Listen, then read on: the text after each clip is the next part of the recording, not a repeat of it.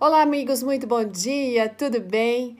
Olha, como é bom quando a gente é fiel a Deus. A nossa história de hoje não vai terminar aqui, tá? Ela vai terminar amanhã.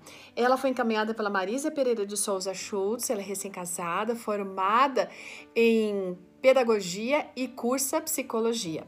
E é interessante o texto que ela escolhe, que está lá em Tiago 1, verso 2, que diz assim: Feliz é o homem que persevera na provação, porque depois de aprovado receberá a coroa da vida que Deus prometeu aos que o amam. Será que a gente tem provações para seguir a Deus? Certamente que sim. Para fazer a vontade do Senhor? Certamente que sim. E foi essa experiência que a Marisa viveu.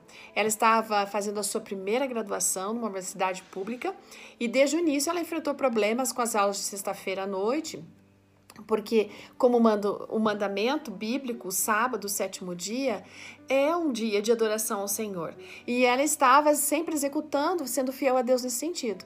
Então, a cada semestre, ela tinha que conversar com coordenadores, professores, né, para conseguir cumprir os requisitos da matéria que ficava na sexta. Geralmente as pessoas eram compreensivas, tentavam ajudar, mas às vezes não, às vezes ela era bem incompreendida e enfrentava várias dificuldades.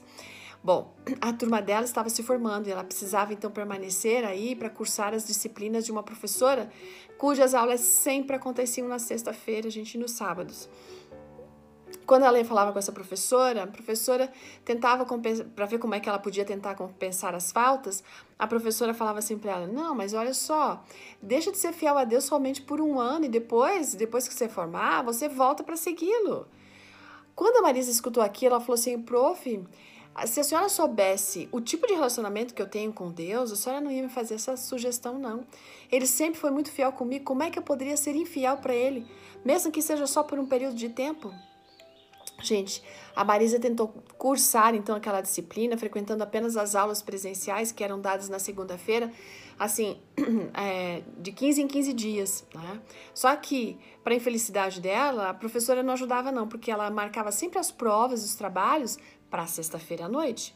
Aí, depois de tentar vários meses, ela resolveu parar de frequentar as aulas. Aí, quando foi informar a professora sobre aquela decisão, ela agradeceu a ajuda, ela pegou e deu de presente para a prof um livro que se chama O Grande Conflito, com uma dedicatória. Na dedicatória, ela dizia que ela ia entregar a vida dela nas mãos de Deus. E ela ficou emocionada, a professora até envergonhada.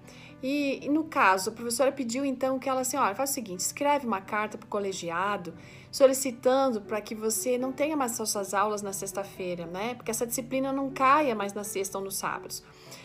Bom, a Marisa já tinha chorado muito por causa disso, porque ela não conseguia ver mudança, mas ela teria que tentar mais uma vez. E no caso, se isso não acontecesse, gente, ela estava triste porque seria mais um ano, né, de curso, e isso faria com que ela perdesse dois concursos que ela já tinha passado. Mas assim é mesmo, ela escreveu a carta, conversou com o coordenador do curso. Olha, se você está enfrentando alguma provação, saiba de uma coisa: é melhor você sofrer as consequências do que ganhar a recompensa, do que perder a recompensa eterna, buscando um caminho mais fácil, sabe?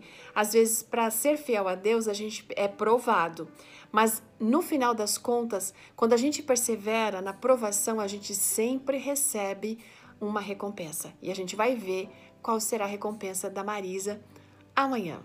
Deus abençoe e mantenha-se fiel. Tchau!